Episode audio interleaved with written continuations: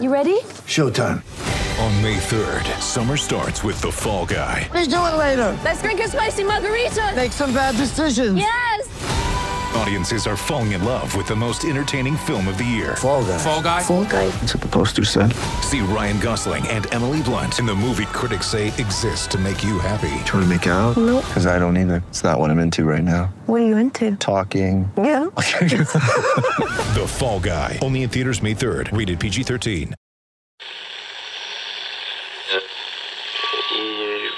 Empire.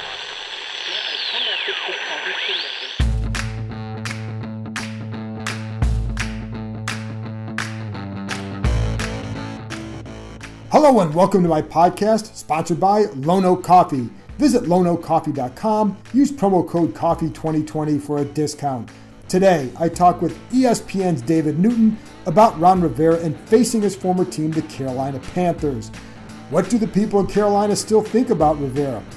We'll get some information on some of the other Panthers, Teddy Bridgewater, Christian McCaffrey. Plus, David provides insight into Marty Hurney, who was fired as the Panthers GM this week, but who, we, who as we all know, has strong ties to Ron Rivera. Really good stuff from David as usual. And I answered your questions for a mailbag, heavy on Dwayne Haskins and the GM situation. You can follow David on Twitter at DNewtonESPN. You can read my work on ESPN.com. I look forward to getting back to writing about games. Before I share my conversation with David, I wanted to do the mailbag first.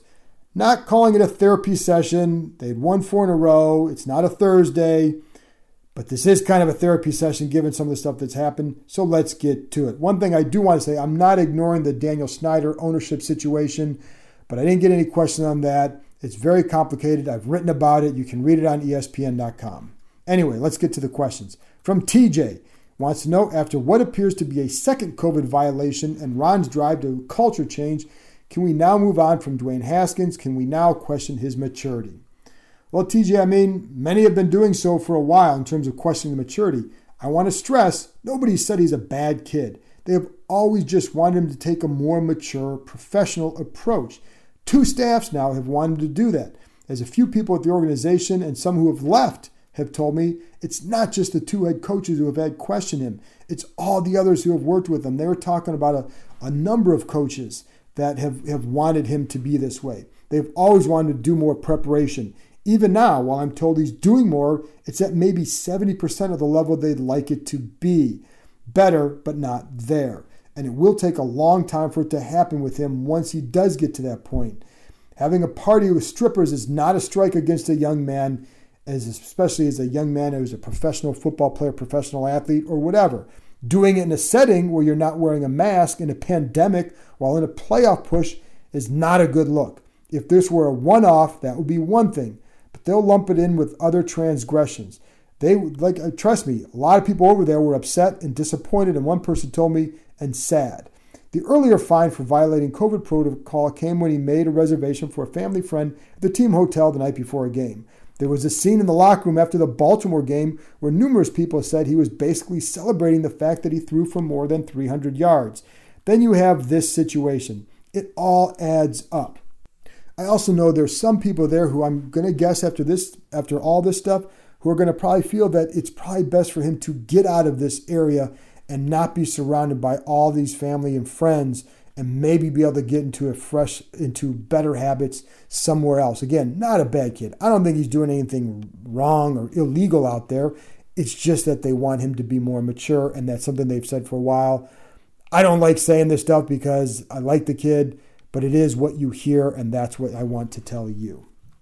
All right, next one from Patrick Gallagher said, John, isn't it appropriate to cut Haskins or at a minimum suspend him for the season for an immature breach of COVID protocol? I get the impression that the kid doesn't get it, doesn't understand responsibility of QB and a professional. Well, I kind of answered some of this before, but my understanding is that as of now, they know they might need him against Carolina. I was told there's some optimism regarding Alex Smith and, and you know with the strain right calf, but we really won't know that until later in the week. If he practices and then how his calf responds after he does. I do think if Smith and Kyle Allen were healthy and this had happened, then Haskins would be gone or at the least suspended. I also think this will be the end for him in Washington. He's a captain. And while I'm sure he's not the only player to have gone out and put themselves in a bad situation, he is supposed to be a leader. He's playing a premium position in, again, playoff push. Contrast the, what we've learned about him with what we know about Chase Young. I was told after the Detroit game, where after remember he had that 15-yard unsportsmanlike conduct penalty that led to the game the game-winning field goal. Before he spoke to the media, somebody with the team tried to make him feel better by reminding him how he was going to have a long career. Young snapped. He got pissed and yelled that he was sick of people saying that to him. And his comment was, We lost. He started banging the wall. That's the kind of guy you need to build around. Cortez Watkins wants to know Do you think if they bring in the former Panthers GM, Marty Hurney, that there's a chance Kyle Smith will still want to stay on as VP of player personnel? When did the rift between him and Ron um, develop? And he said, Sorry, I know it's two questions. That's fine, Cortez. It all is the same stuff. It's kind of the same answer.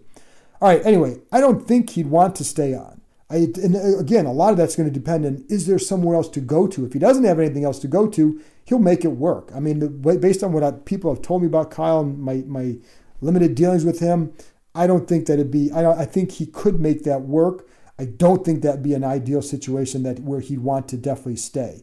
Doesn't mean he'll leave because again, you have to have somewhere to land. But if there is a chance to leave, yeah, I think that would be the option. Um, Dave and I are going to discuss this in a minute about Marty Hurney, and based on what, what he says, it wouldn't be surprising to see Marty Hurney join the team. But one thing I was told to keep in mind in Carolina, he was not working under Rivera. Here, he would be. Would he be okay with that? Also, Rob Rogers, who was basically his assistant as a cap guy, was an assistant cap guy in Carolina, is now the main one here, has more power than he did with Carolina.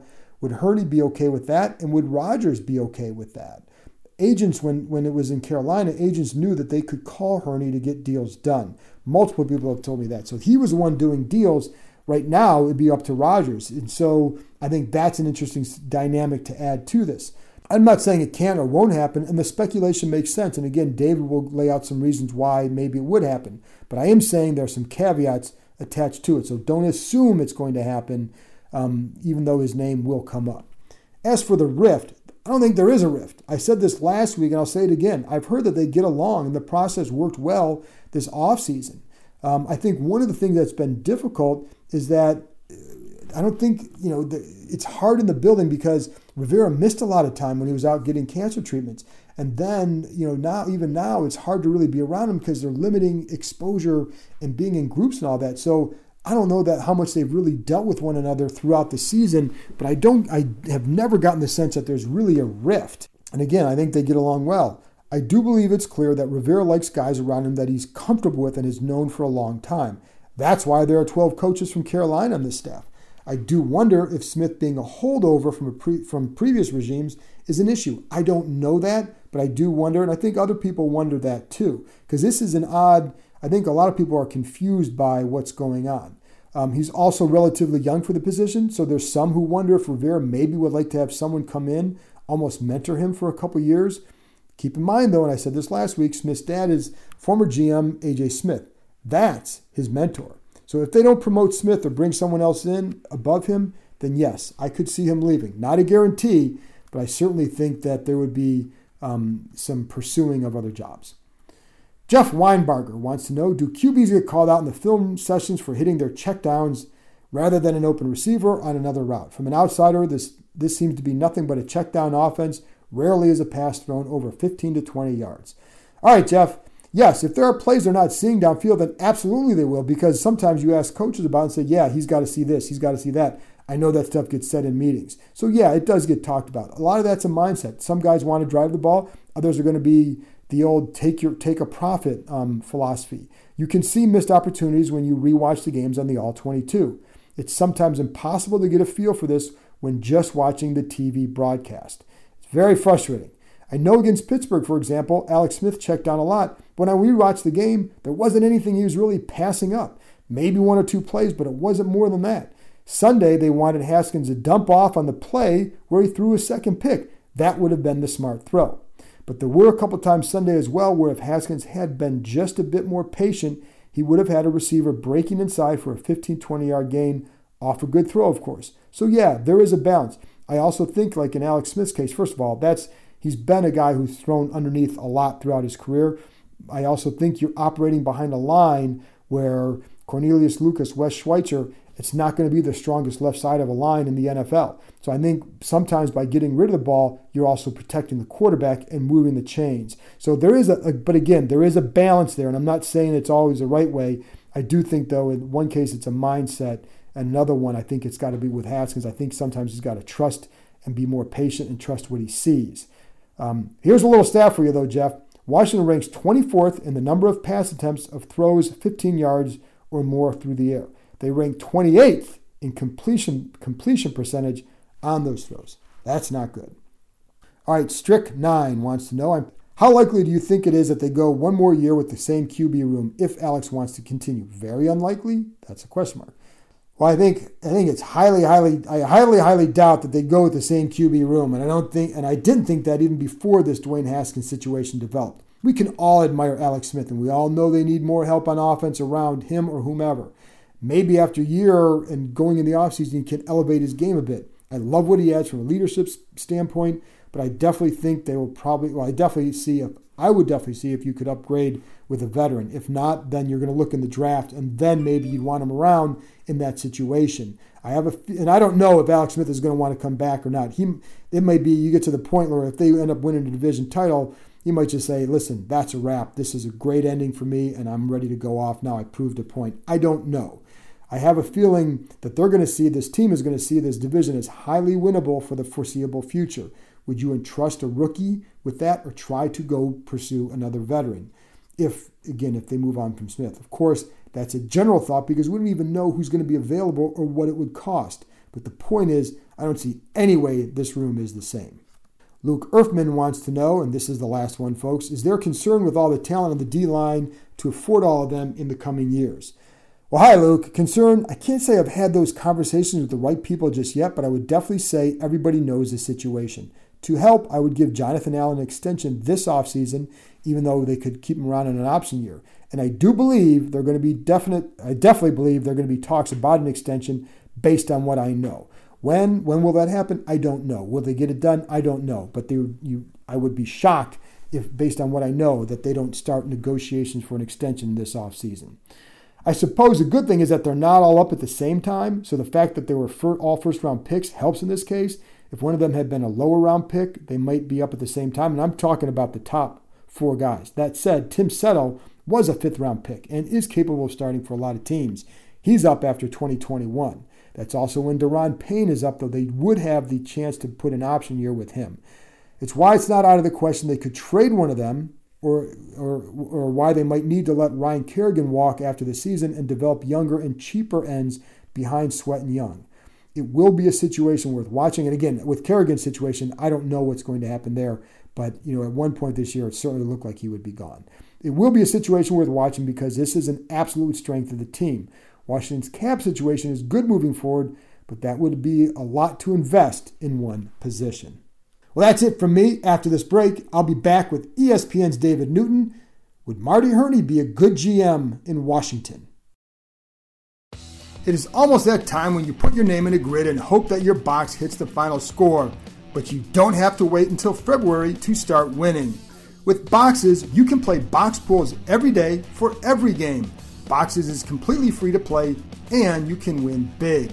Washington football fans who download the app from the App Store or go to boxes.com, that's B O X I Z.com, and use our code KIME20 can enter our contest where the lucky winner with the final score of the Carolina Washington game will receive $100.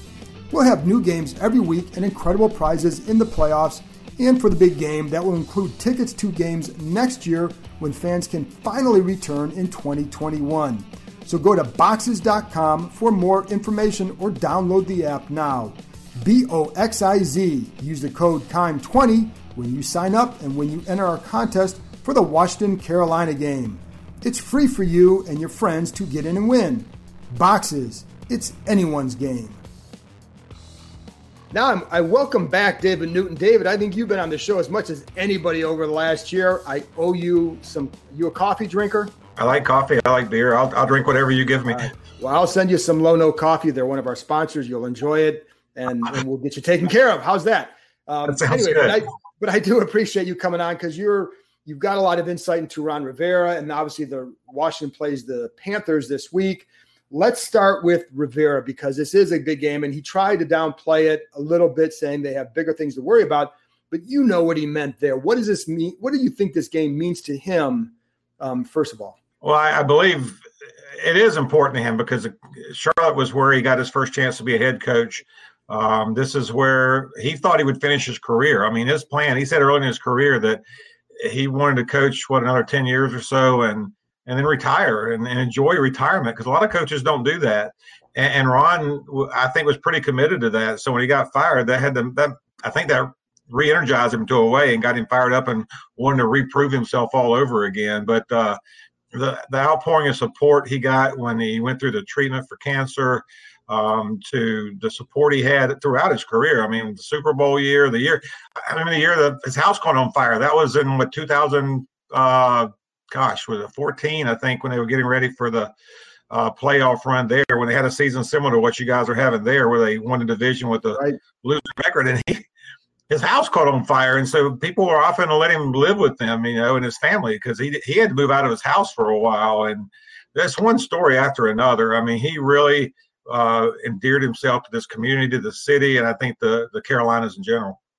Are you surprised? Uh, listen, this is still a six and eight team, so I don't want to oversell where they're at, but where they came from, three and thirteen, all the mess in the offseason, two and seven. Any surprised you that he has them where they're at? Not at all, because I mean, the division is really kind of messed up anyway, kind of like it was in the in the South back in 2014. I mean, nobody had a winning record, and and uh, so and Ron kept the team motivated by by talking about how we're still relevant. We're we're still a team that can make the playoffs, and you know when they did, they actually won a game. I mean, they they beat Arizona in the playoffs, and went out. I thought it played Seattle a decent game, but that was just a really good Seattle team, and it was just too tough to think they would win out there. But um, I think that experience taught him a lot uh, about himself, about um, just just staying focused on one game at a time. I mean, you know, your coaches preach about one game at a time all all the time, but when you're in a situation like this, they, they really do matter, every single one. I mean, that tie Philadelphia had that that's where Carolina was. That tie was the difference between them, you know, making the playoffs and winning the division and not making it. So uh, every every snap, everything is important, and he learned a lot that year. So I, I'm not surprised at all. I I think with the quarterback situation, maybe that's a little bit surprising because you've been so unstable there. At least at Carolina, when they were losing, they had Cam Newton, and he was, you know, headed the next year to be an MVP of the league. So I think that's the biggest difference in how he's kind of held that position together. How is he viewed, perceived in Carolina these days? Um, again, I think he was loved by a lot of people. Um, when when he was fired, uh, there was a lot of people that felt like he probably, you know, should have been given a chance to continue because injuries. And he he said it best when he left. He said it all started with the injuries of the quarterback because when Cam Newton was hurt in 2018, I mean they were six and two midway point of the season. Cam's playing better than his MVP season, and then it just went downhill from there and never got got back, and they just never had a star quarterback. So uh, a lot of that had to do with it. He went through the coaching change, he went through the general manager change. I mean, really, he had Marty Hurney was there, he was fired, he was back there. Dave Gettleman, a couple of drafts Gettleman had while Gettleman played a big role in getting the Panthers to the Super Bowl and kind of finishing what Marty had started he had a couple of bad drafts that left him in a bad situation. So, um, you know, and some people I'm sure thought, you know, hey, it's time for him to move on. Nine years, you you you kind of played out your role here, and it's time to go see what you can do somewhere else and see what somebody else can do in here. But uh, I I think Ron probably was one of the most liked coaches, if not the most liked they've ever had here. Wow. And one of the things that I think is there are a couple of things that jumped out here, and we talked about this on the Zoom video that's going to be on the site. Um, but transparency, open door policy. I'm assuming that doesn't surprise you that there that that has mattered to players here. Not at all. I, I, I hope I get the date right. I think it was 2013. They were one and three. Um, lots of rumors going around about him fired. It may have been the next year, but anyway, Ron just felt like there was a disconnect between himself and the locker room, and so he actually moved out of his you know nice big office upstairs and took a small, pretty, almost like closet like little office downstairs next to the locker room and started spending a lot of time in there. And uh, players that open door policy. I'm sure he's got there. They would feel free to walk in and talk to him, and they'd see him roaming through the locker room. We'd see him during our open locker room period, roaming through there and talking to players. And he really built a relationship with players that I think played a big role if in turning that team around and, and making the playoffs and, and going on that run of three straight NFC South titles.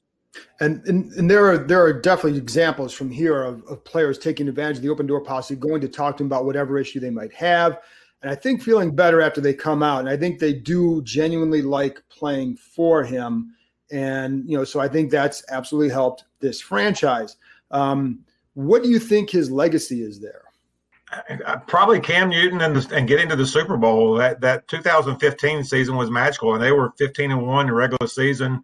You know, steamrolled through the playoffs and Cam the MVP. It was, I mean, they shouldn't have lost the one game they lost. I mean, it was literally the week around around this time around Christmas, and Cam had just had his you know girlfriend had had a baby, and I think they were feeling a little full of themselves, and went to Atlanta and lost. Um, but but Ron regathered everybody, got them focused, ready for the playoffs, and you know they, they just didn't play well in the Super Bowl. Cam didn't play well there, but I, I think those, those are Cam's going to be a guy he's going to be connected to, bringing him into the league, and um, all he, I just think the community service too that he all he did, not just him, but his, his players were really active in the community. I mean, Ron was with the animal um, dogs. He loved dogs, and probably he still got a couple of dogs that he probably brought from Charlotte to there, and he, he just been he was just real involved. He got out amongst the people, and I, I think that kind of endeared him to a lot of people. And, and again, winning and, and making the playoffs and making the Super Bowl makes you even more popular. And then you know because he did have a few losing seasons in there as well, and you know how much do you think that was on him or the situation. You brought the quarterback with Cam. Usually, it's going to come back to that for most coaches. Um, but you know, what, how did you process like his? You know, there was I think it was four winning seasons for four playoffs. Uh-huh. Was it three or three or four winning seasons? I forget right off the top of my head. So how do you process that? His just the tenure in general from a on field standpoint. Well, remember he took over a team in 2011 that was dreadful. Right. Dreadful. And he started a rookie quarterback in Cam Newton right off the bat. They committed to him and they won what six games that year, then seven games the next year. What they really did though was at the end of each of those years, they played really well. His December yeah. record was really impressive those really first good. four or five years, and so they they built some confidence for the next year. And then again, that 2013 season when things took off. So yeah, um, they didn't have the the winning records at the end, and and and I, you can blame a little bit for not having like a better backup quarterback, but I mean, who's really got a? Not many teams have that kind right. of quarterback could carry you that far. And right. uh, the fact that they actually in 2000, uh, I think 19, actually went on with a five game winning streak with Kyle Allen, which that was pretty you know, good. That blew us all away. So uh, yeah, I, I I think he did what he could with what he had at that point. But you you got to remember he lost a lot of really good coaches. I mean, he mm-hmm. lost two different. Sean McDermott. You see what he's doing in Buffalo, and then you know the next year he lost his defensive coordinator for a second straight year, and and those people took a few people away from his staff. And like any good team, when you start picking away at that staff, you're going to weaken it. And you know, it's funny because I do remember talking to him that I think he felt better when he started going back and calling plays in the defense after he lost Steve Wilks because he felt like he had Wilks and the McDermott he could trust. And just, you know, I think he got away from some of that. But speaking of ex Panthers who are free and maybe might go somewhere else. Marty Hurney just became free. what do you think? I mean, what was their relationship like? And you could you foresee him maybe coming to Washington eventually? Well, Marty's never actually uh, admitted to this on the record, but there are those that uh, will tell you that he pretty much fell on the sword back in 2012 because I, I, think Jerry Richardson was pretty fed up. They'd had that losing year, the first year under him, and they started off really bad in 2012. And Marty, Marty, they go down. He was fired, but I, I think he kind of took the sword and, and, said, "Here, I'll step away because I really believe in Ron and see where we can get going there." And and Ron was probably the happiest person when they brought him back. That was it's unusual to have a general manager get fired and then be brought back after you've gone to a Super Bowl. So um, I think that showed the kind of confidence and relationship. They had a really good working relationship. They were on the same page about their philosophy and what they wanted to do. It's really interesting here. David Tepper kind of referred to to Marty as old school.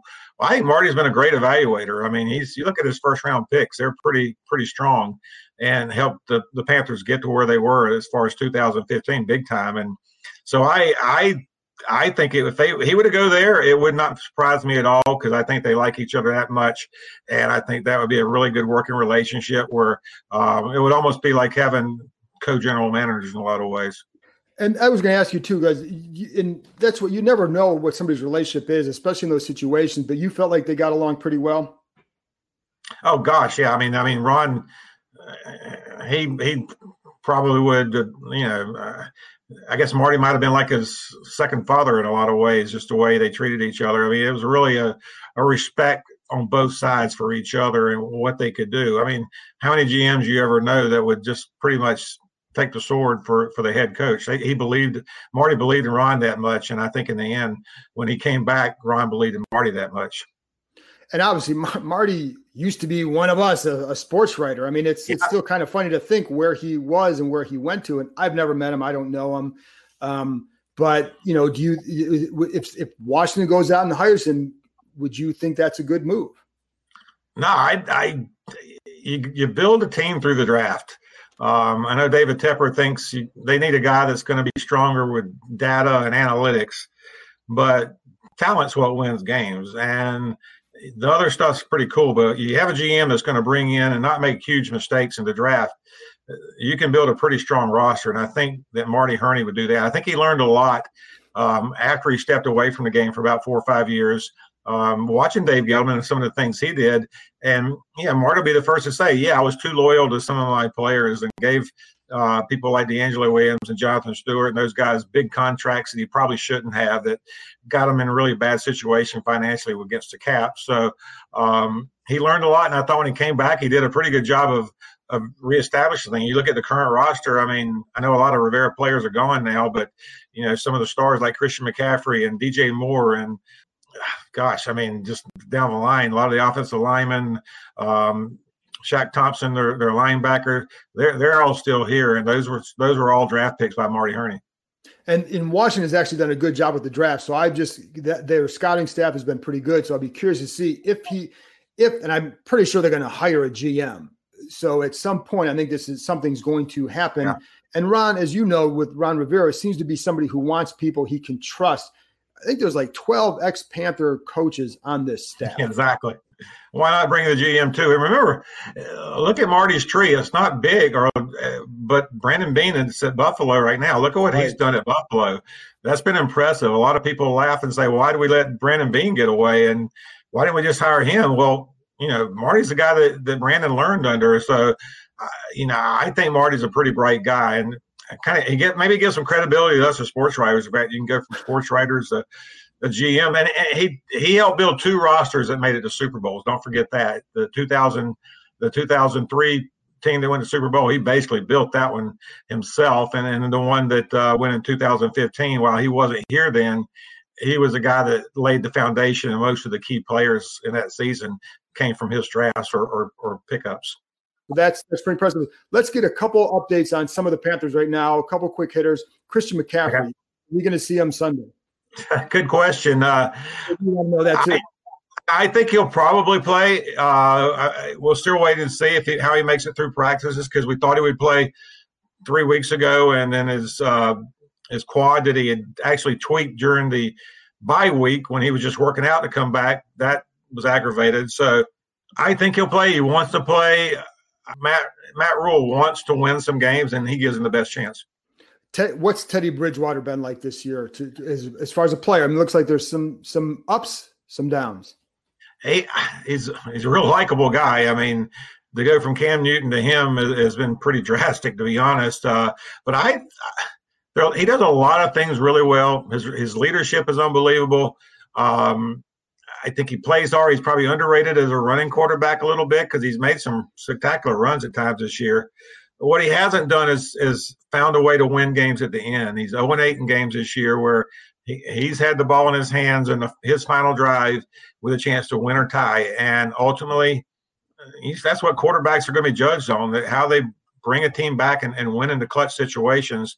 Um, and you go back through history from Elway to Montana, you know, all the greats, they won games like that in the final minutes. So he hasn't done that. So I think that they're probably looking at, hey, we'll give him another chance to start out next season. But if there's if we're in the top five in the draft, which they're probably going to be, we'll probably take a quarterback um, Brian Burns, and he's a guy that I really coming out of the draft a couple years ago. And I remember we had a redraft for ESPN, and I think yeah. I ended up taking Brian Burns, and you took Montez Sweat. I think we're both doing okay there. So what, yeah, what, I, what, what's what's Burns been like? He's his numbers are really good. Hey, they are, and I mean he he was drafted to be a three four outside linebacker by Ron. And you know Matt Rhule came in, and Phil Snow, the defensive coordinator, switched over to the four three. He's played a lot of three four four three and even three three five that you'll probably see a lot to try to confuse them. Um, and Brian's a guy that can play both spots and, and do it well. Is he, he's not going to be a guy like Julius Peppers that could just line up and dominate you on the end. But he's got so much more quickness and and his bendability is unbelievable. And he thinks he's Spider Man, and his Spidey moves are pretty impressive. And so, you know, if they do get to your quarterback, just watch him after the after the sack because watching the he, he looks like Spider Man. I mean, it's just it's really impressive. And then you know Matt Rhule's first year, and and you brought up the um, close losses, and then Ron Rivera brought up that too. And I look at these teams and the records; they've both fallen behind by double digits a lot. These guys have been able to close, you know, get back and win a few of those games. Carolina has not. What is Rhule's influence and why? And you brought up Teddy, but what is what's the other? What are some of the other reasons why they can't close as a team? They've made some just I, I have to blame some of it on coaching. I mean, I think the Minnesota game, um, they weren't really sh- sure the ball was back in play, and they didn't get to play into Teddy Bridgewater down near the goal line in time. And Teddy didn't have time to look at the defense. He says he would have audible out of that play, and it was still wide open. He missed him, um, but he had to rush it. Everything was rushed to the line. So that was an example. Uh, I disagreed with the call last week. The yeah, I know Matt Rhule said he, he doesn't want his quarterback reaching over the top there, but it, the way they run it, you know, they, they run the ball pretty well. And, you know, Mike Davis had really been strong running it. So I thought they probably should have given him at least one shot down there at the goal line um, instead of doing that on first down. And uh, they just had a few other game mismanagement situations down there. And, and Teddy just blamed too. He's thrown a couple interceptions, uh, been under duress too. So uh, been not the same thing every week. That's been what's different. I remember Ron I'm thinking back to which season it was, but they had the same situation where it might have been 2012 or 13 where they had a lot of close games that they just couldn't pull out. And I remember he came in thinking that's all going to even out, and I think it did the next year. Well, I think Washington fans will be happy if it evens out next year for the Panthers as well, and not Sunday, because this team has a chance to win the division. I think they'd like to celebrate that. David, thanks a lot for coming on. Insight is always great. Thank you very much. Appreciate it, John. You've heard me talking about Lone Oak Coffee for a couple months now. Let me tell you a little bit about who they are and what they're about. Lone Oak Coffee is based in the Shenandoah Valley, just a nice bunch of people who are open for business during this trying time. Just look at their website, loneoakcoffee.com, and what do they highlight?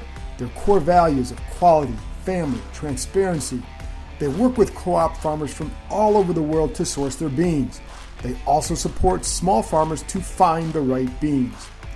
During this pandemic, one of my saving graces has been grinding my beans from Lone Oak Coffee and taking a few minutes before the day to savor the coffee, get my mind right.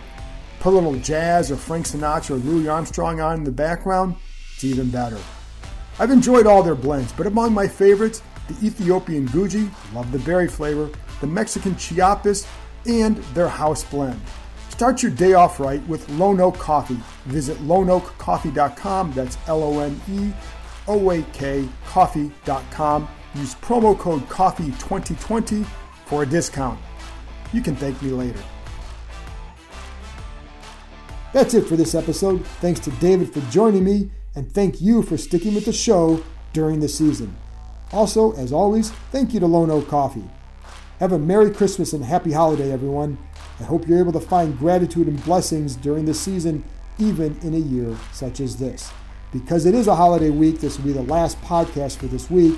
There's a big game Sunday. Talk to you then.